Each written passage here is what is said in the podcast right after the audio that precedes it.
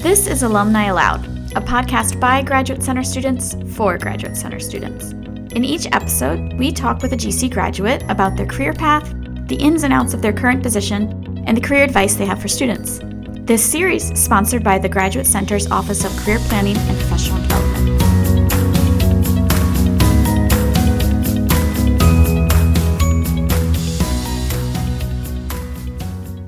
Hi everyone, I'm Kelly Cotton. I'm a PhD student in the Cognitive and Comparative Psychology program at the CUNY Graduate Center. In this episode, I sit down with Dr. Mariana Díaz-Wionczek. Mariana earned her PhD in the psychology program at the Graduate Center. When we spoke, Mariana had recently started her own consulting company in the field of children's edutainment. In this episode, Mariana tells us about her unusual career path and the importance of being open to unexpected opportunities, how she feels about imposter syndrome, as well as the importance of paying her good luck forward. Mariana lives in New York, and we met up at the Graduate Center. Thank you so much for meeting with me today. Do you first want to just say your name and kind of what you do? Sure. My name is Mariana Díaz-Wionczek, and I graduated, I was telling you, in 2002 from the Environmental Psychology program, and I've been working in children's educational media now for about 15, 17 years, so I guess we'll talk about that. Great. And so how did you get there? Yeah, as a graduate student, I was working as a freelance researcher for a company that does market research but specializes in children. So I did some projects with this company, and I was well acquainted with the kind of work that happens at some of the networks that produce children's content, like Nickelodeon in this case. So then I finished my doctorate in 2002, and then I sort of found a job at Mount Sinai School of Medicine, and then an opportunity opened up at a Nickelodeon production. That was Dora the Explorer, that was a very famous preschool production for several years, and they had an opening in the research department, so I applied for that. And I also happened to be Mexican, or Mexican-American, Latina, so then I got that job, and then I sort of stayed in that industry for since then. So that was sort of when I landed at Nickelodeon, that sort of changed my professional. Right, so you never planned to go into... No, when my friend told me about this job, I was like, well, I'm not a developmental psychologist. I did have a lot of developmental background just coming from undergrad, because I took a lot of developmental courses in undergrad, and then so I was sort of in the world of developmental psych from when I was in the doctorate, but I did not specialize in developmental psych. I more specialize in the way that I sort of spin it today is in cognitive psychology, because I did environmental psych, but I focused a lot on cognition of space, so the mental processes and things like that. So I can always talk to that if I'm asked the question. So yeah, once I stayed there, and I got lucky in that track, and then I sort of got promoted, and I was sort of head of the research education department for all those years. Right. And then I started interfacing with a lot of other groups that were, as I was saying, not only the content for the actual TV show, but also the branding, consumer products, and consumer insights, and other people, other groups that do other kind of research. Because the world of educational children's media is very, very small in New York. Most of the people are in New York, so it's a small group of people, and we all sort of know each other. So then I also met the people from Sesame Street, and I started collaborating with them, and I did projects with them.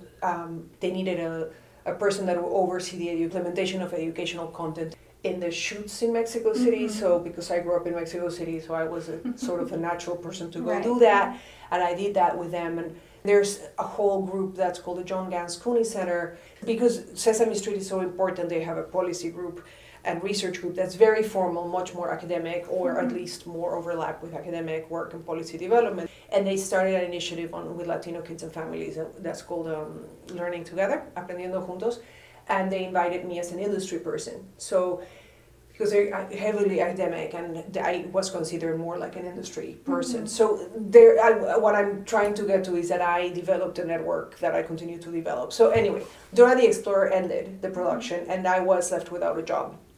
And that leads to sort of my present time, because at that time it was a bad time for educational media, because it's sort of a trend that media for little kids becomes more educational, and then less educational, and then more educational, and then less. At that time, it was on the less swing, right. So nobody cared, even though there was a lot of new media content being produced in short format and digital content and all that stuff. There was not a huge interest in educational. So I had a tough 2 years after Dora the Explorer, not knowing exactly what to do or how to find a job. And what ended up happening is that I sort of gathered all my thoughts and all my know-hows and all my experience and all that, and I started a company with my expertise.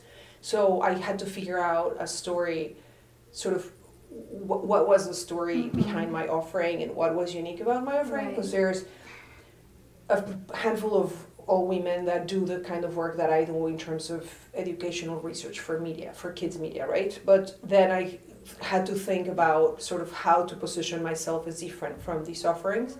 And then it was very obvious, which is a whole Latino, multicultural and transcultural, as I call it now, perspective on things. And I also, by then, this is 2 years ago, so I already knew that I preferred to have a point of view over just conducting research and being a research vendor.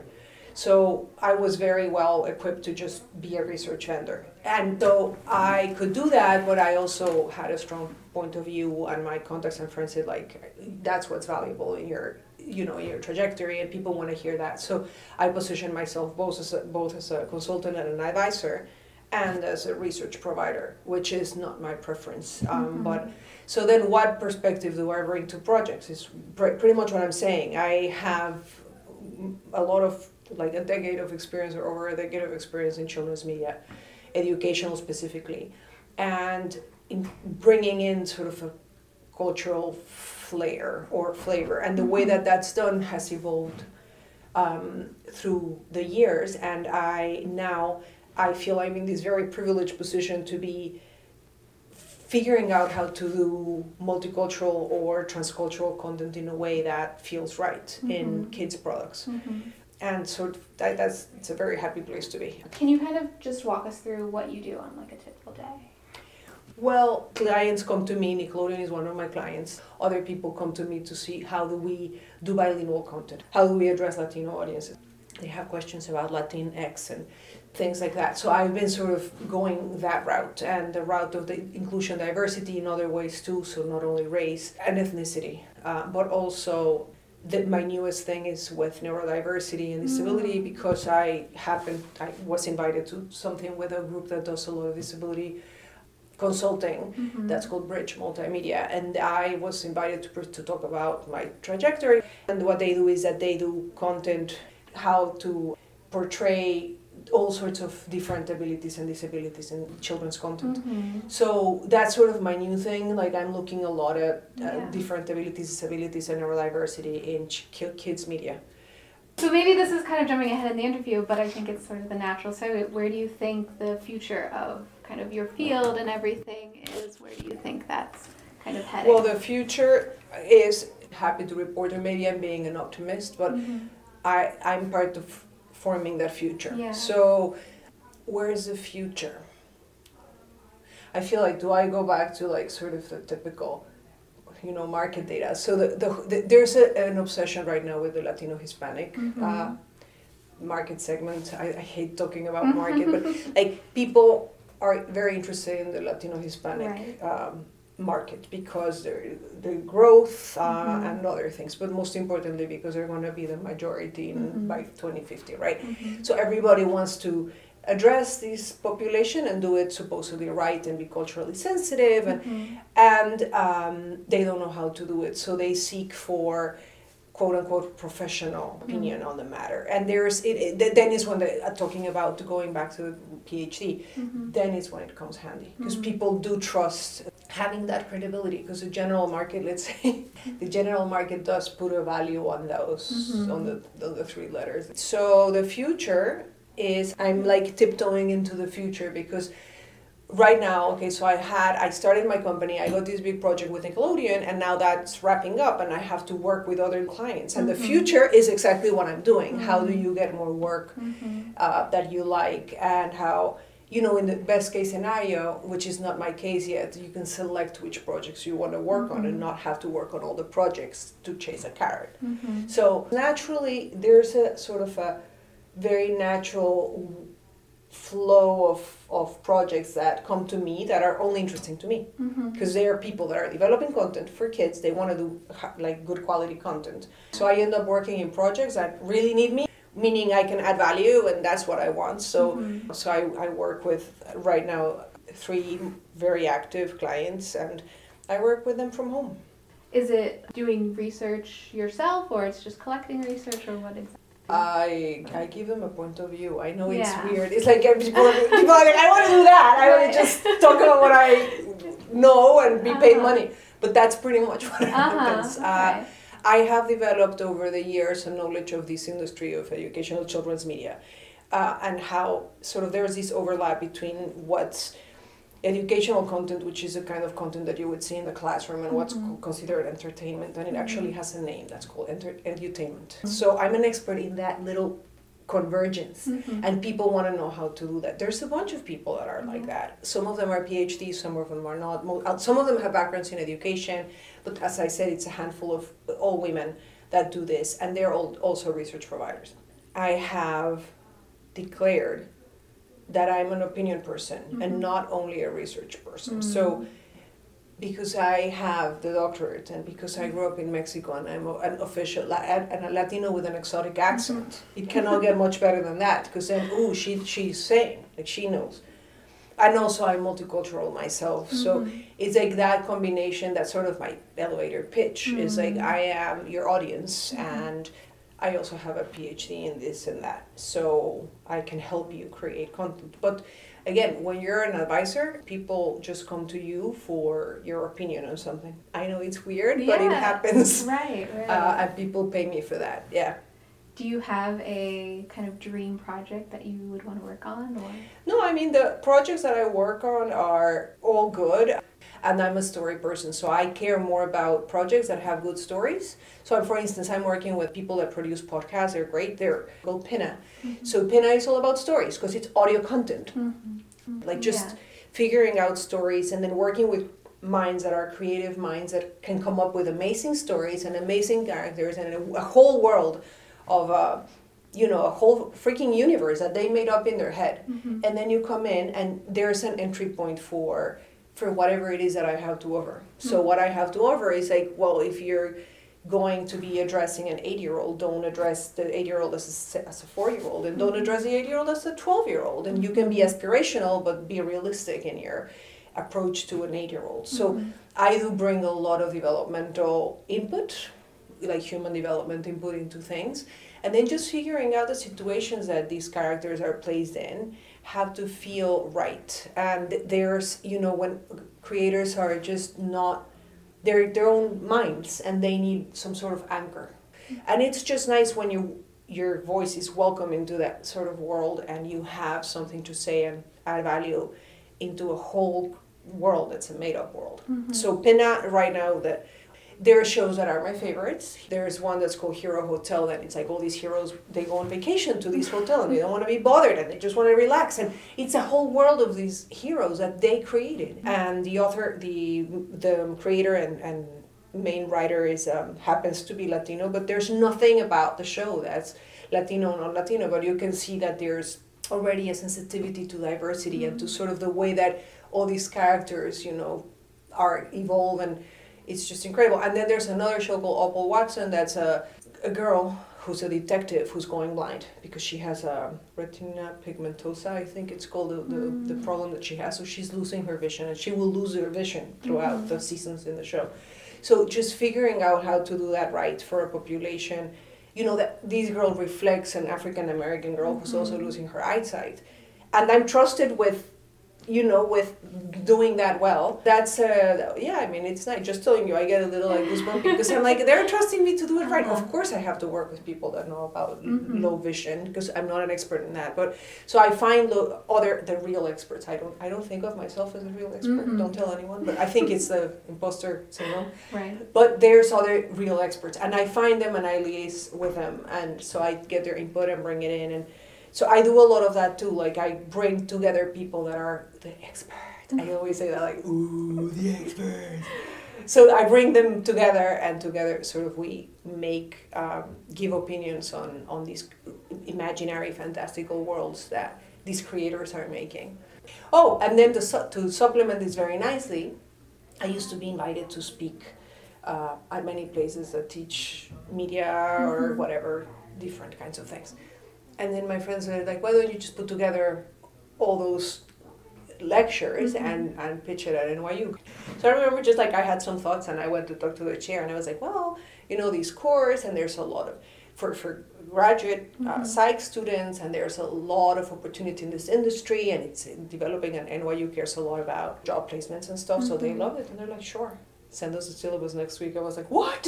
So then I created my course and I teach it at NYU, and then Fordham, similarly, like it was a similar story. I was invited to talk at Graduate School of Education there, and then they invited me, but as a regular adjunct, I was just teaching a course that was assigned to me on bilingual education. But it's a happy coincidence, because now whatever I taught it at Fordham, because they brought me in as an adjunct, now it comes very handy, because I taught educators about bilingual education. So that's sort of the basis of my thinking for bilingual content, which I do a lot of. So all these experiences sort of come together. Back to the question, I had absolutely no idea. People in my program here in environmental psych know that I had no idea what I wanted to do when I came to do environmental psych. I used to be in the admissions committee at environmental psych. I like the students that have a lot of clarity, and I had a lot of interns in my life, young students. And some of them know exactly what they want. Great. Congratulations. Awesome. Like, I just don't know how at your young age you can know so much about what you want. I never knew. I still don't know. I think I know a little bit better now. And then there's the ones that know nothing, like myself. And I don't discredit them, because I was that. Yeah. I was the one that... I did undergraduate in Mexico, so I went to the School of Psychology, but I didn't know that I wanted that. And then I finished psychology, and I didn't really know what I wanted. That's what I found environmental psychology, because I didn't want to do clinical work. I didn't want to do school work. I wanted to do social, something to do with sort of more social science-y. That's how I found environmental psychology. But I'm more a field person rather than a path person. So like... fields are more open. You tend not to get out of track, because there's no track. It's just a field. So do you think specific things that you did or learned during your PhD helped? No, yes, definitely. And today I do what I think I guess value the most is the rigor of the thinking, of the thinking process, and a lot of sort of the general but still rigorous research components of the methodologies and things like that. So even though you don't necessarily apply the same level of rigor in content research, which is what I do, there's still a way of thinking and proceeding that comes from formal training in research. I was always, from when I was a student here, a very like, qualitative heavy person. My way of thinking is much more qualitative and in-depth.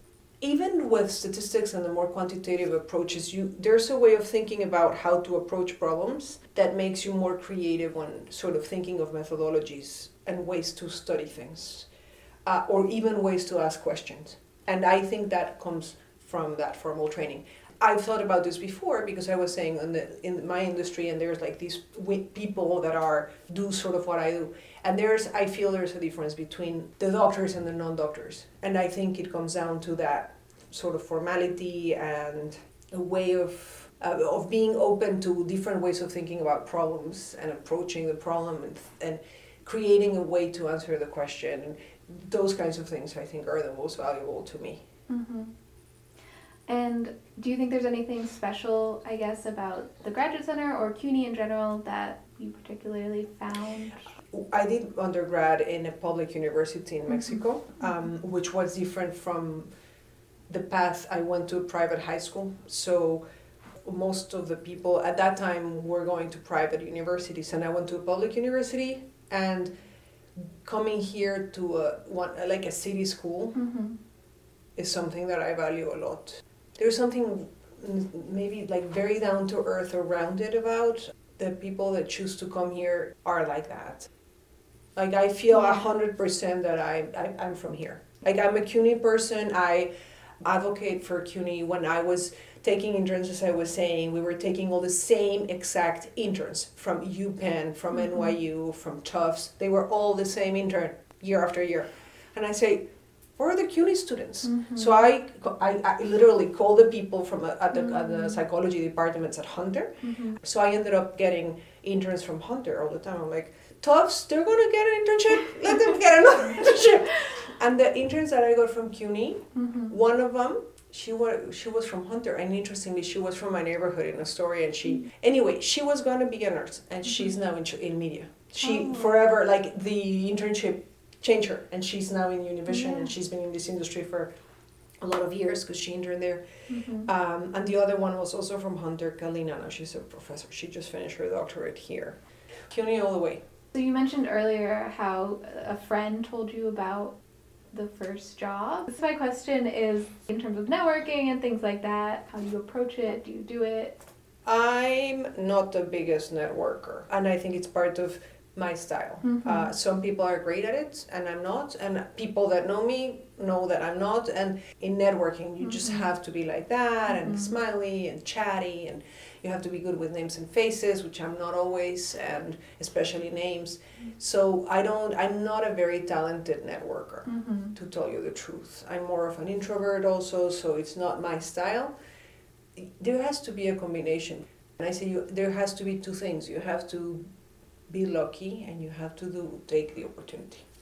Like, I used to always say, I was so lucky, I'm so lucky, I'm so lucky. And people are like, no, you're lucky, but you're also doing your part. Like, it's not just that you're lucky, you know.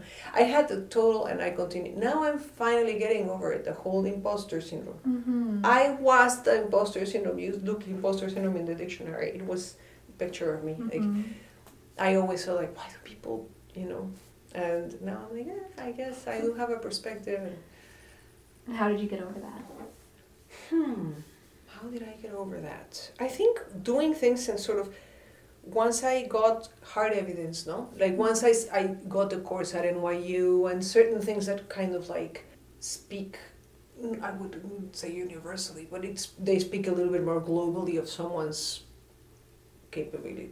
I still do feel that way. Like, I feel I can write. Now I know that I can't, because I used to always think I can write. And then I see how people write, and I'm like, oh no, I can write, because I can organize the thinking, talking about the doctorate thing. So did you always want to stay away from academia? Did you ever want to be a professor? Or no, I always knew I was going to stay away from academia, and it relates to the imposter syndrome. I never thought that I could write or teach anybody anything, or do my own research. I think that was it, and then I never believed I could do it. I'm not a 5-year plan person. I think you really have to be very clear on your map. You have to have a clear map as an academic, and I never thought I had it. You ever wish that you had gone that path? Just because after going through 2 years of difficulty finding jobs, and even now, like, not having like my own medical insurance and all that stuff. Yeah, I mean, the tenure now looks awesome, but at that time, absolutely not. Like, I was just like not interested. And now I see tenure as a dream. Like, you never have to worry again. But I never told you I was a 5-year planner or 10 or 15-year planner. So I never ever thought that I would be 50 years old one day. And that's around the corner. And I never thought of that. Not that I thought it wouldn't happen. I just didn't anticipate it happening. So yes, 100%. I mean, I don't know how academics do it. Some people probably are very passionate about their work, right for them. And then therefore they want to just keep doing it forever. It wasn't my case. Are there any unique problems or things that you particularly like about owning your own company? It's more work than money. I'm not a business person. I just don't have a business mentality. And I always got on the way. So people said to me now for like, I would say 10 years or more, like, why don't you start your own company? I'm like, I'm not a business person. And I didn't know how to start a company without being a business person. And then I just had to do it. And by start my company, I don't even think of starting a company. I just created a website with my offerings. And then I had to create an LLC. And then all of a sudden I had a company. and my accounting is pathetic because I am very bad with accounting, and I have never taken an accounting course of any sort. So I just have developed my own very primitive systems of keeping track of what I've invoiced and what I've been paid. That's a challenge. And I never thought, even now, like thinking people, like, when did you start a business? I think I started it when the website was ready, but I've been doing this for a little longer than that, And how did you, find your first client? How did you really get it going?